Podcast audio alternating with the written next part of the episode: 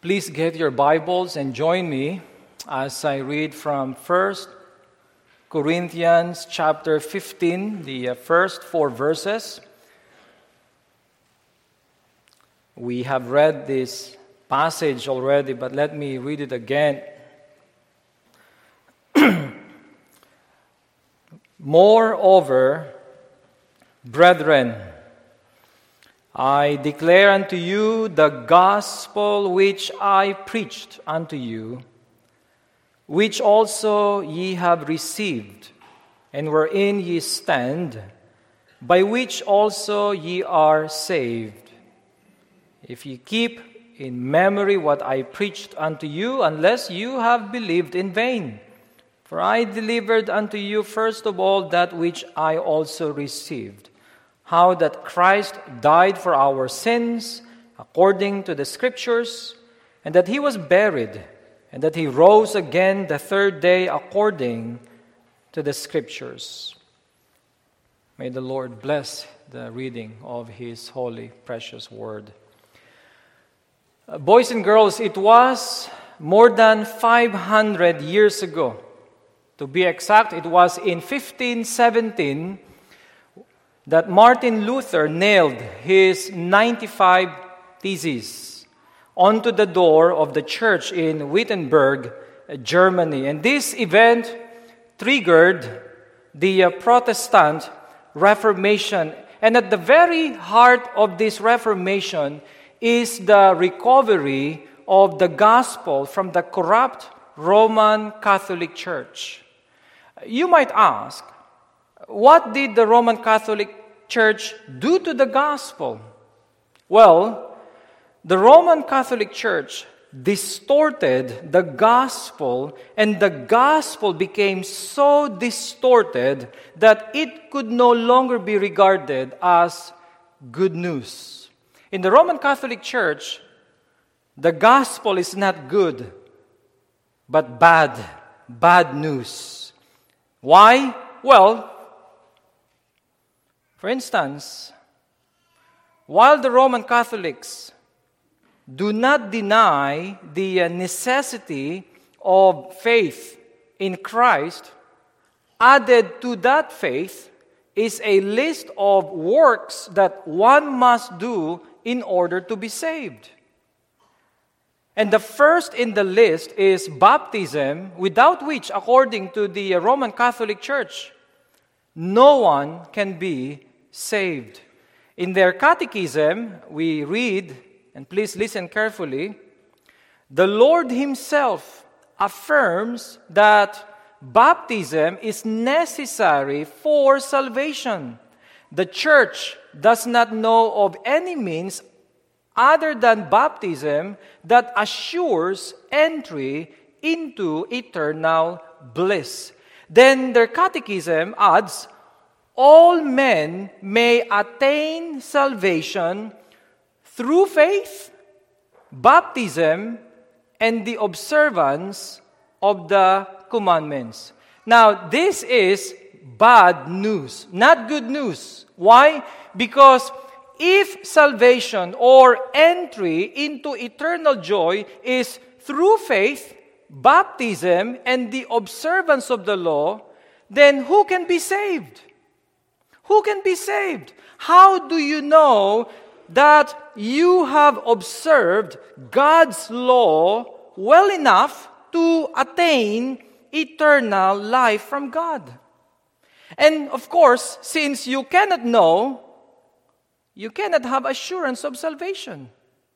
In fact, according to the uh, Council of Trent, uh, which was the uh, response of the Roman Catholic Church to the uh, Protestant Reformation, Canon seventeen or sixteen,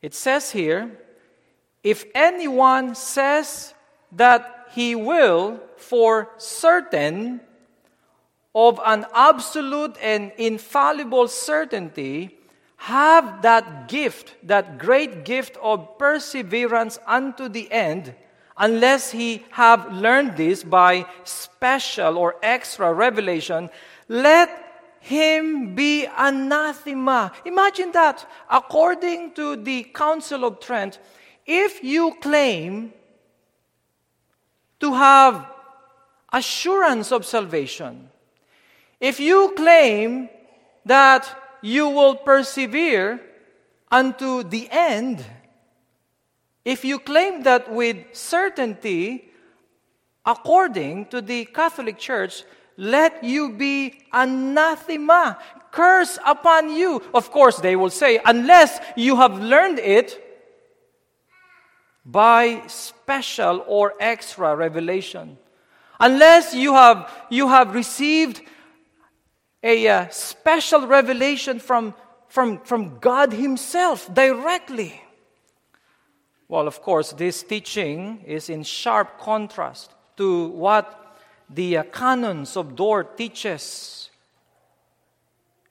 Fifth head, Article ten of our Canons of Dort says, this assurance, our assurance to persevere unto the end, is not produced by any peculiar revelation contrary to or independent of or outside the Word of God, but springs from faith in God's promises. Yes, you can have and enjoy assurance of salvation, and that assurance comes out of God's promises. For instance, how do I know that I will I will persevere unto the end? How do I know that I am saved? Because of what God says in His Word, because of His promise. John three sixteen says, for God so loved the world that He gave His only begotten Son, that whosoever believeth in Him should not perish, but have everlasting life. So how, how do you know that you will not perish anymore? Well, because of what God has said in His Word, because of His promise. And you see, the gospel, the kind of gospel that you can find in the Roman Catholic Church is not the true gospel, but another gospel. And the Apostle Paul says in Galatians one verse eight, but though we or an angel from heaven preach any other gospel unto you than that which you have received or we have received unto you, let him be accursed or anathema. Imagine that for, for the Apostle Paul, anyone who preaches any other gospel than the true gospel, let him be accursed. The Apostle Paul takes the gospel so seriously because the gospel is a matter of life and death. And I know that my dear father-in-law takes the gospel too seriously. In fact, he is known for his gospel-centered preaching.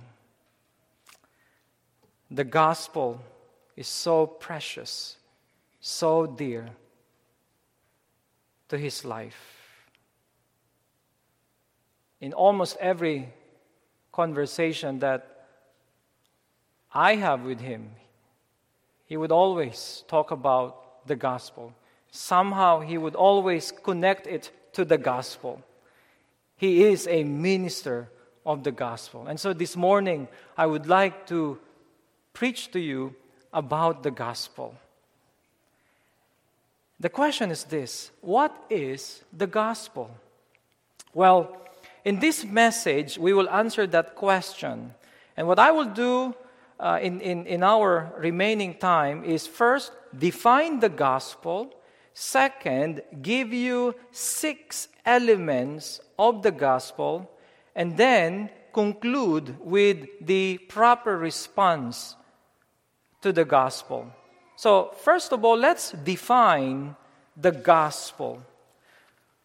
I'm afraid that there are many people today who talk about the gospel but do not really know what the gospel is. They either have a distorted or oversimplified understanding of the gospel. And that's why it is extremely important that we define the gospel. Now, here in our text, First Corinthians chapter fifteen, verse one, Paul says to his fellow believers, "Moreover, brethren, I declare unto you the gospel which I preached unto you." The uh, Greek word for gospel here is euangelion. Euangelion. And this Greek word is, is a compound word, a, a combination of two words. Eu, E-U, you, and angelion. Now, boys and girls, the, the, the word uh, you or that prefix uh, you simply means good. And that's why in English we have the word, for instance, eulogy. What is eulogy? Well, it's a good word, usually a word given in honor of a dead person. You, good, and logi or logos, word, good word. Now, the gospel comes from two Greek words, you and angelion. Now, this Greek word angelion simply means messenger or angel or message. And so when you combine the two, euangelion literally means good message. So the gospel is the good message. And with the definite article, the, the Apostle Paul wants to make it clear that there is only one good news, the gospel. Now, if Paul had said in, in, in verse one, "Moreover, brethren, I declare to you a gospel, a gospel," we should not have a problem in this world. If there is no absolute, definite message, then every other message by any other religion about salvation is not necessarily wrong. But what we have here in our text is not a gospel, but the gospel. And thus, any message that contradicts the message that we have in the Bible is a false message. There cannot be two gospels. There is only one gospel. Now, of course, uh, the uh, religious uh, pluralists will object to this uh, claim and, and argue that all religions are equally true. I remember, boys and girls, um, in, in one of my uh, trips, I think I was uh, uh, visiting Iowa. I was going to preach uh, for your uh, former congregation. I happened to uh, sit right next to this uh, passenger who was originally from Japan. And the Lord opened a, a uh, door of opportunity for me to uh, share the gospel. And in our conversation, he, he said to me, well, I, uh, I like Jesus. He had heard about Jesus. But for him, Jesus is just one of the many ways toward eternal bliss. Of course, I had to disagree with love and, and respect. No, Jesus is not one of the many ways to eternal bliss. He is the only way, as Jesus himself makes this exclusive claim. I am the way, the truth, and the life. No one cometh unto the Father but by me. And Paul says, again in Galatians one verse nine, "And we said before, so say I now again, if any man preach any other gospel unto you than that ye have received, let him be accursed." Let him be accursed. Brothers and sisters in the Lord, we need to take the gospel seriously. And of course, you cannot appreciate the gospel the good news unless you understand the bad news. Let me illustrate my point here. Boys and girls, listen carefully. Let's say one day you met with your doctor, and you, your doctor said to you, I'm, I'm so sorry. You have stage four cancer, and you only have a few months to live. I'm afraid not more than six months to live. You are dying. The kind of cancer that you have is so aggressive. But, he added, I know someone who can help you. In fact, this person, this oncologist, is the only doctor in the world that can help you. And he happens to, to live in Grand Rapids. And he's so kind, so gracious, so, so merciful to, to his patients. Whoever comes to him will not be cast out. He, he is more than willing to help to help than, than you are probably to come to him for help. If you come to him, he will help you.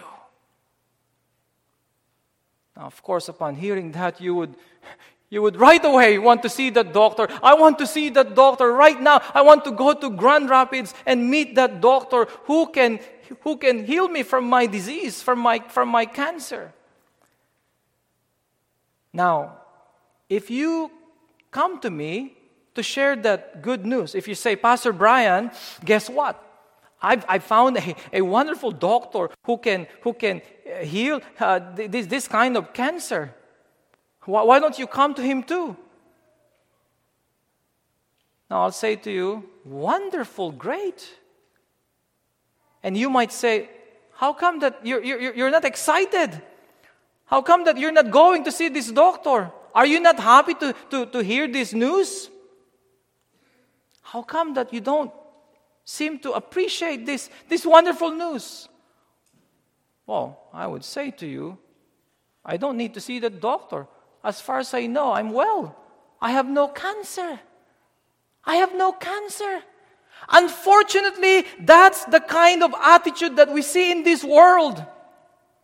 You see, the reason why, why people do not appreciate our great physician, the Lord Jesus Christ, is because people don't realize that they have spiritual cancer.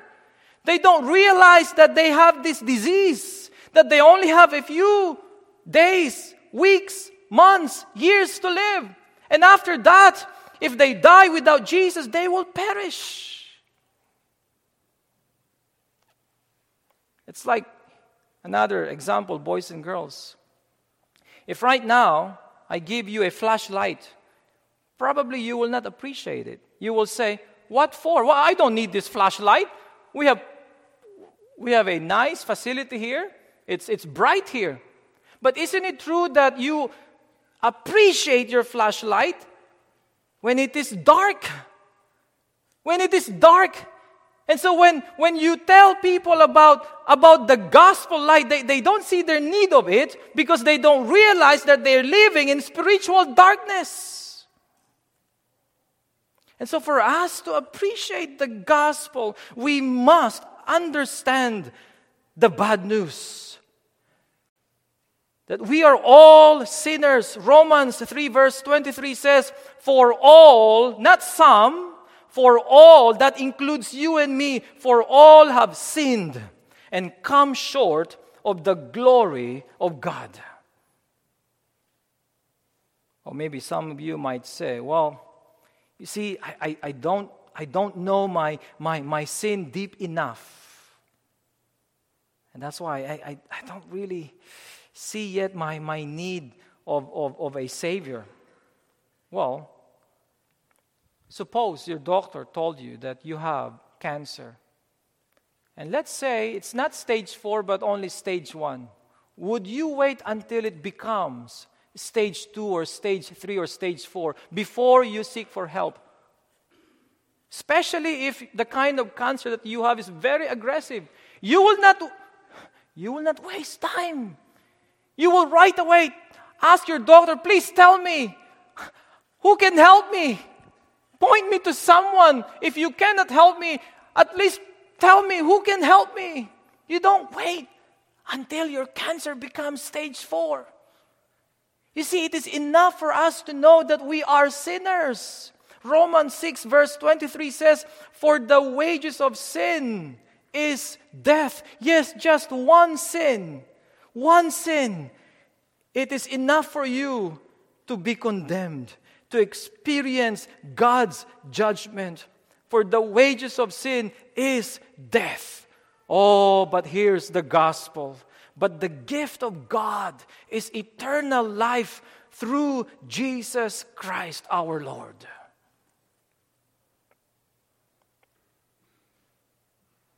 Now, as I move on, I'll give you six elements of the gospel. Six elements of the gospel. You know what's interesting? In Mark chapter one, verse fifteen, Jesus says, repent ye and believe the gospel, with the implication that you will be saved. And yet, when the Philippian jailer in Acts chapter sixteen, when, when he asked Paul and Silas, what must I do to be saved? Paul and Silas replied, believe on the Lord Jesus Christ, and thou shalt be saved. Notice, Paul and Silas did not say, believe the gospel, and thou shalt be saved. Instead, believe on the Lord Jesus Christ. Observe also, Jesus did not say in Mark one verse fifteen, believe in me, and thou shalt be saved. What can we learn here? Well, here we see that to believe the gospel, as Jesus said, and to believe on the Lord Jesus Christ, as Paul and Silas said, are essentially the same. Because the gospel is the Lord Jesus Christ. Jesus Christ is the gospel. And so if you were to ask me, Pastor Brian, can you can you please define the gospel to me in, in, in, in a simple way, using just one sentence, one simple sentence? He, he, uh, th- this would be my reply. The gospel is Christ. Christ is the gospel. The gospel centers on the person and work of Jesus Christ. And let me give you six elements of the gospel. We, we find three of them in our passage. First Corinthians chapter fifteen, verse three. First element, for I delivered unto you first of all that which I also received, how that Christ died for our sins, according to the Scriptures. First element, death, death of the Lord Jesus Christ. And, and, and, and Paul says that Jesus died not for his sin, but for our sins. He, he died to, to pay the penalty of our sin, namely death. I should have died on the cross because I was the one who sinned against God. Jesus did not sin, but Jesus took my place. And that's the gospel. In our catechism, Heidelberg Catechism, question forty, we read, why was it necessary for Christ to die?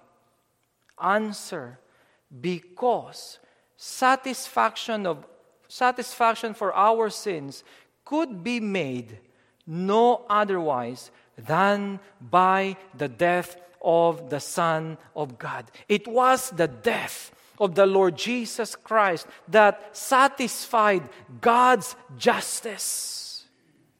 And because God's justice has been satisfied, God can now pardon sinners, sinners who come to His Son for forgiveness. Now He can save sinners who, who, who believe in His Son, the Lord Jesus Christ. First Peter three verse eighteen says, "For Christ also hath once suffered or died for our sins, that he might bring us to God." You see, boys and, boys and girls, what, what sin did to us, it separated us from, from, from God. That's why when Adam and Eve sinned against God, their relationship with God was broken. What sin does, it breaks our relationship with God. But you see, Christ died. He died to conquer that death and to bring us back to His God, to His Father, to our God. This is good news. Second element of the gospel. Look at verse four in our text. First Corinthians fifteen verse four. "And that He was buried." Burial. Burial. Now, why is this important?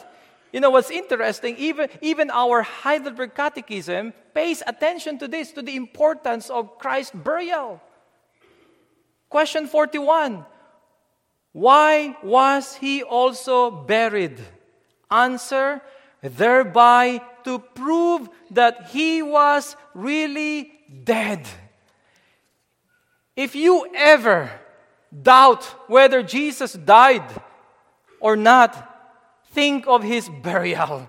That He was buried to, to show to us that He really died on the cross of Calvary.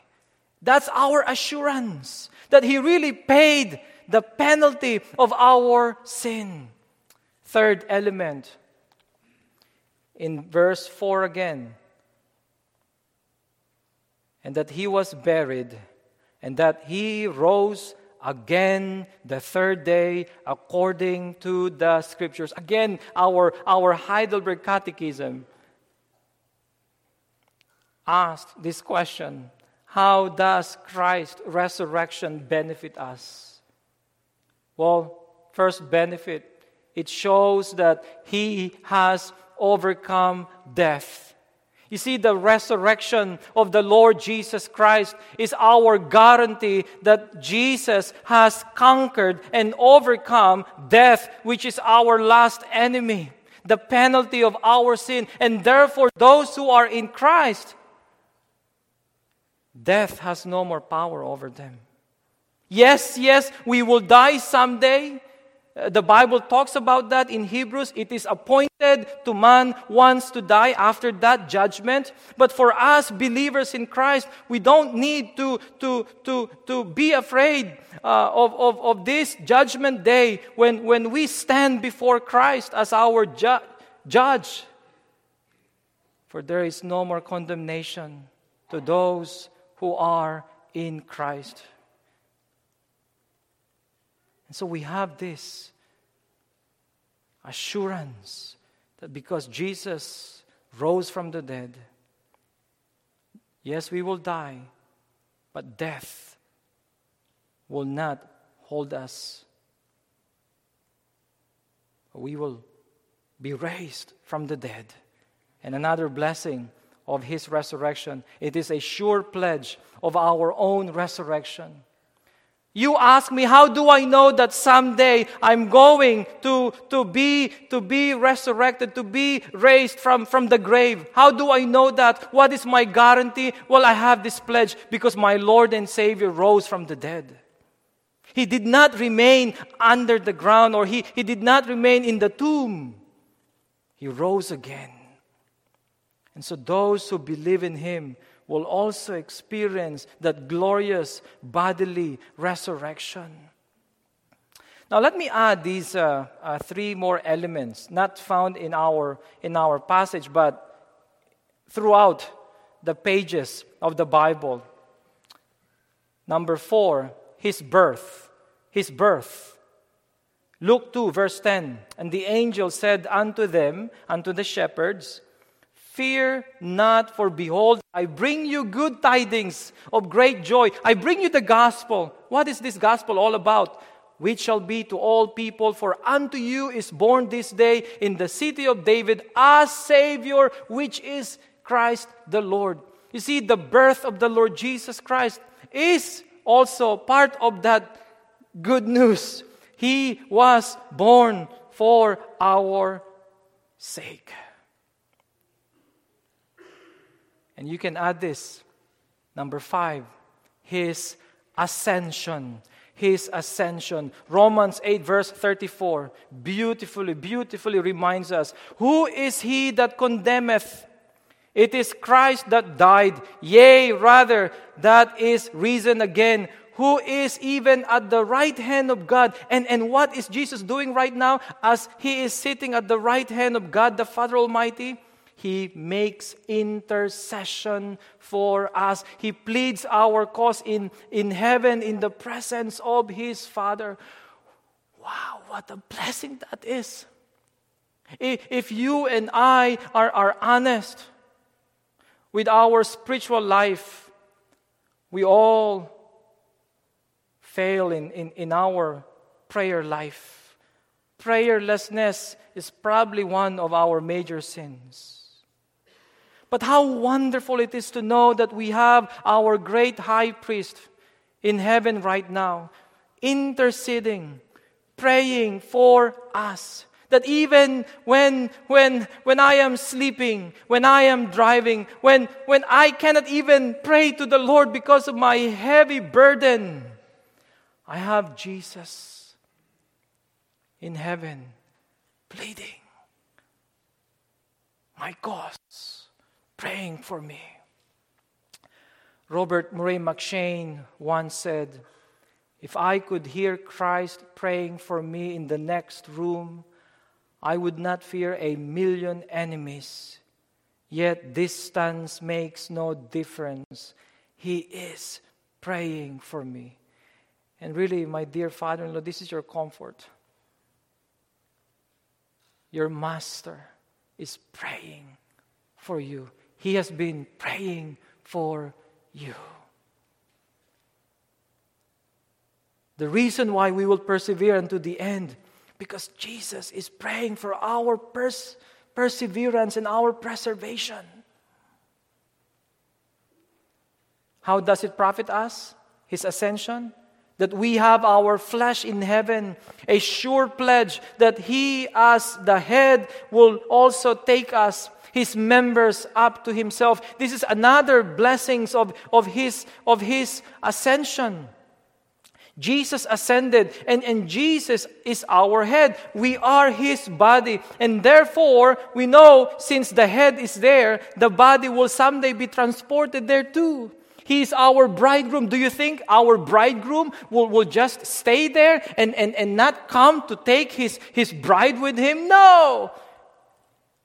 Man, if you really love your wives, right? Yes, sometimes you be separated from them, but you want to make sure that you will be with, with, with, with your own wife again.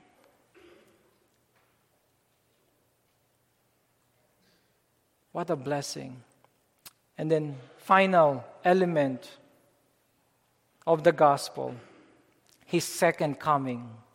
John fourteen verse three, and if I go and prepare a place for you, I will come again and receive you unto myself, that where I am, there ye, ye may be also. You see, this is our longing to be with Jesus, to be with our Lord and Savior, to be with our bridegroom. Oh, how we long to hug Him and kiss Him. You know, there is a sense that right now, our worship service is, is, is virtual. Virtual in a sense that we don't see Jesus physically right now. Jesus is not with us bodily. He's not here. Yes, He is here by His Spirit. But the truth is, He ascended into heaven. But the time will come that He will return. He will return, as He Himself says, to receive us to Himself, so that where He is, there we may be also. Oh, we may be also. We will be with Jesus. Imagine worshiping Jesus, that you can actually see Him eyeball to eyeball, that you can touch Him, the one who died on the cross for your sin. Imagine that. Or have you been content worshiping Him virtually? Is there a longing in your heart to be with Jesus, to see Him? You see, these are the elements of the gospel. Maybe in order, I can give them to you again. His birth, His death, His burial, His resurrection, His ascension, and His second coming. These six elements, boys and girls, are like rings forming a, a, a, uh, a chain. The glorious chain of the gospel, and each element is inseparably connected to each other. You, you cannot separate his, his birth from His death, or His death from His ascension. They all come together. And as ministers of, of, of the gospel, and my dear father-in-law, if I may remind you again, you preach the full gospel. Like what I said earlier, the gospel is Christ. It's all about His person. It's not about you. It's all about His work. It's all about these six elements.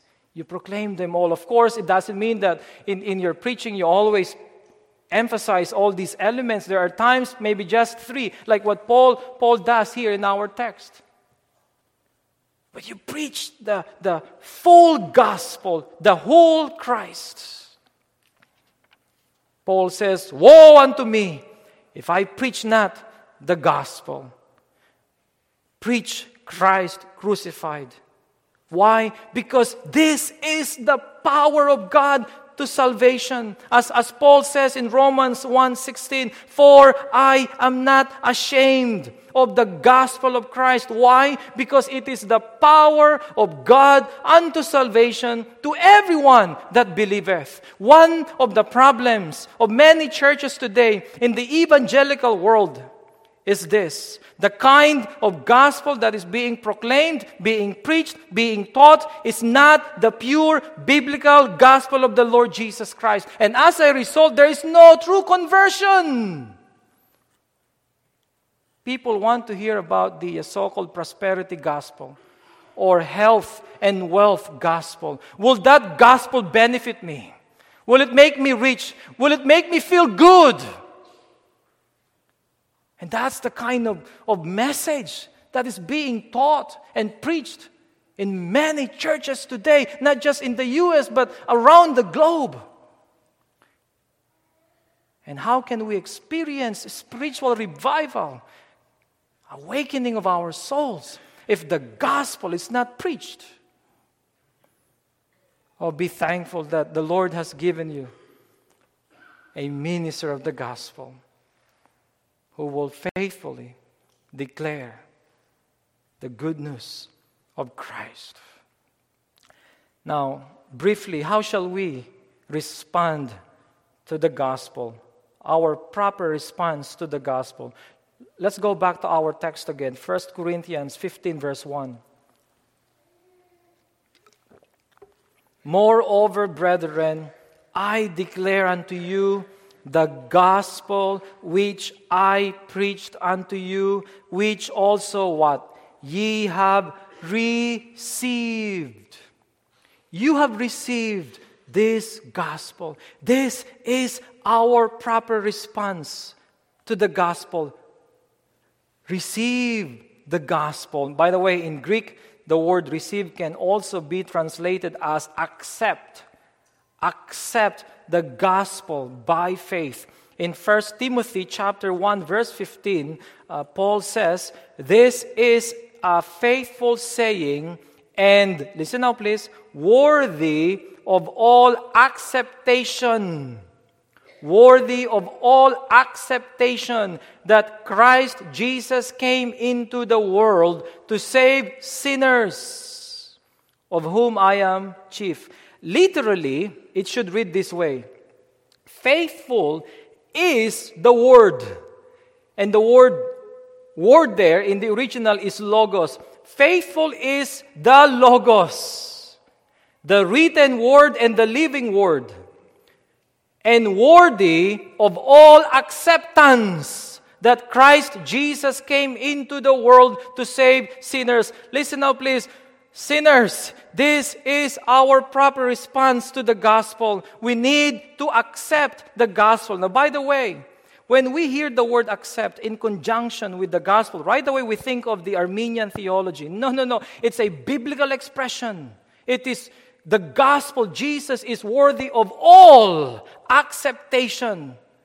We must accept him. We must receive him fully, with no reservation, because he is worthy of all acceptation. You cannot just pick and choose. Well, I like this message, but not this one. This one, I can accept this, but not this one. No, no, no. Paul says, Jesus, the Logos, the gospel, is worthy because he is faithful. The gospel is faithful, worthy of all, not some, but all acceptation. It deserves full acceptance. Full acceptance. And that's why, as, as your pastor, my dear father-in-law, Pastor Bartel Elshout, as he proclaims the gospel to you, the full gospel, the whole Christ, your response is to receive it fully, by faith. Augustine of Hippo once said, if you believe what you like in the gospel and reject what you don't like, it is not the gospel you believe, but yourself. You see, the gospel brings us not a work to do, but a word to believe about the work done. You know what's sad, boys and girls? The Logos, the living Logos, this faithful Logos came into his own, according to John chapter one, but his own, his own covenant people did not receive him. How sad that is. Imagine he came. This is the gospel. He took the initiative out of his, his goodness. He came to his own, but his own received him not. And may I tell, may I tell you this, this morning, as you are listening to the gospel message, Jesus is coming to you in the gospel. He is coming to you this morning. It is no accident that you are here this morning. He is coming to you so graciously and so mercifully. By nature, we don't want to come to him.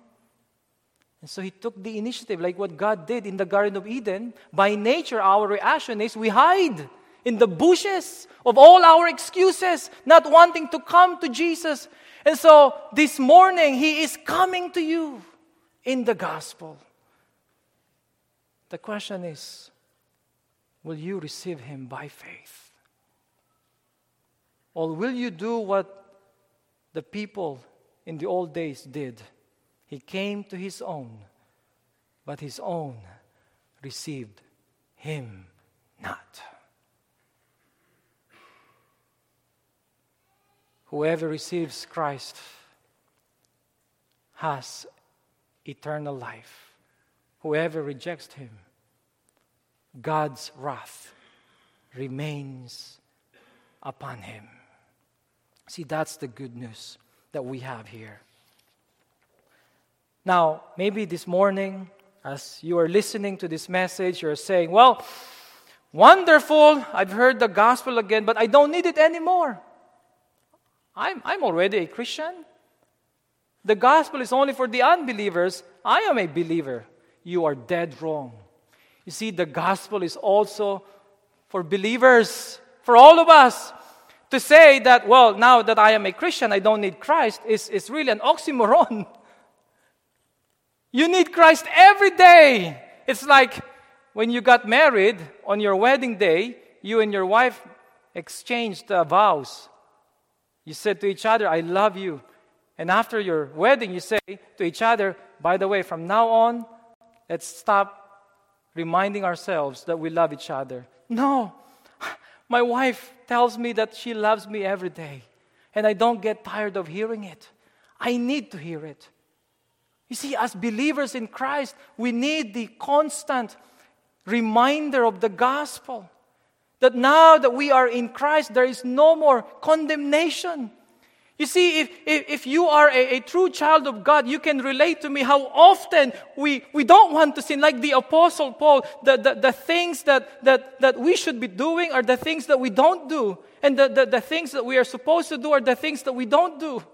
There is that struggle in us because of the remaining sin. Not reigning sin, but remaining sin.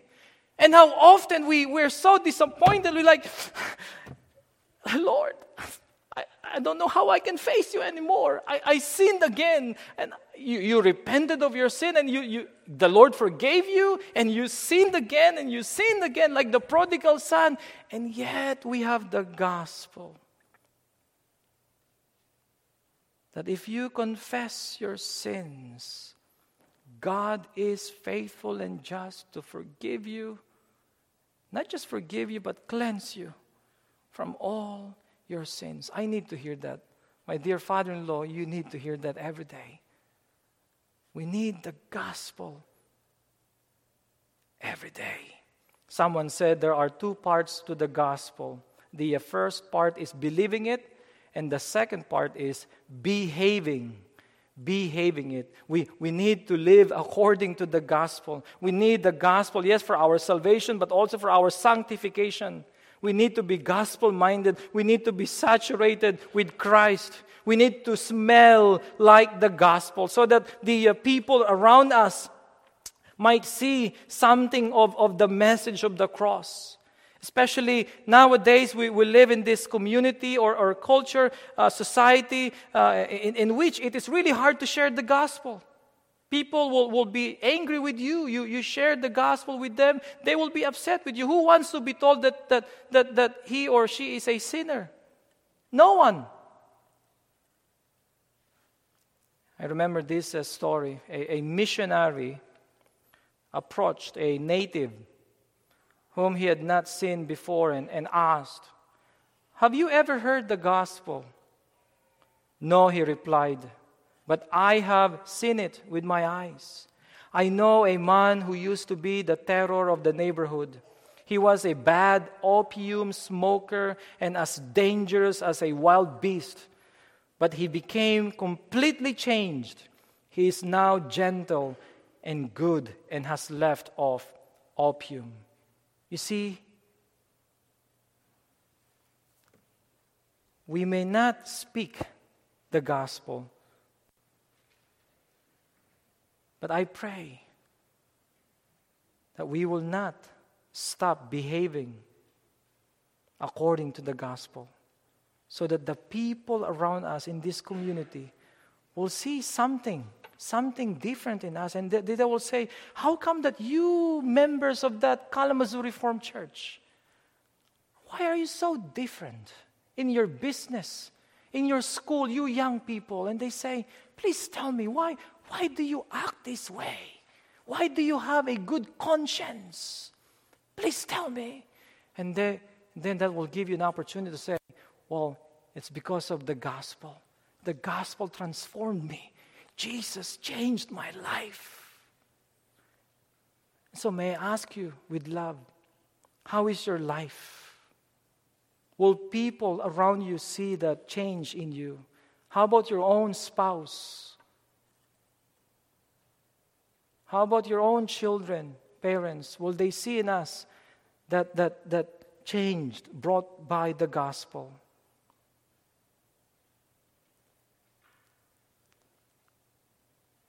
Maybe there's no change in your life.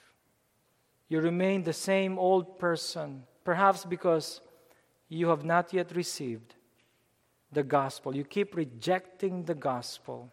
You see, the gospel is like a soap, a bar soap, only useful when it is applied. We have the responsibility to receive the gospel and apply it. And I will end with this illustration. A, a soap manufacturer and an evangelical preacher were, were walking along together. The uh, former, not being a Christian, the uh, soap maker said, "The gospel you preach has not done much good, for there is still a lot of wickedness and thousands of wicked people." The preacher was silent a while, and in a few moments they passed a, a child making mud pies in the street. He was exceedingly dirty. Then the preacher's turn came. Soap has not done much good in the world, I see, for there is still much dirt, and ever so many dirty people. Oh, well, said the manufacturer, soap is only useful when it is applied. Exactly, replied the preacher. So it is with the gospel. Yes, yes, we know that ultimately it is our blessed Holy Spirit who applies the message of the cross to our souls. But let us not forget, we have the responsibility to receive the gospel and apply it to our hearts. What kind of gospel do you believe? It is another, another than what we have in God's Word, or the gospel that Paul preaches, talks about here. Let us pray. Lord, we thank Thee so much for the gospel, the good news. We thank Thee for Thy Son, Jesus Christ our Lord, and for all His glorious work on our behalf. Our blessed Holy Spirit, please apply the preaching of the gospel to our hearts. And bless now too our remaining time, even as we install our dear, dear brother, Pastor Bartel Elshout. In Jesus' name we pray. Amen.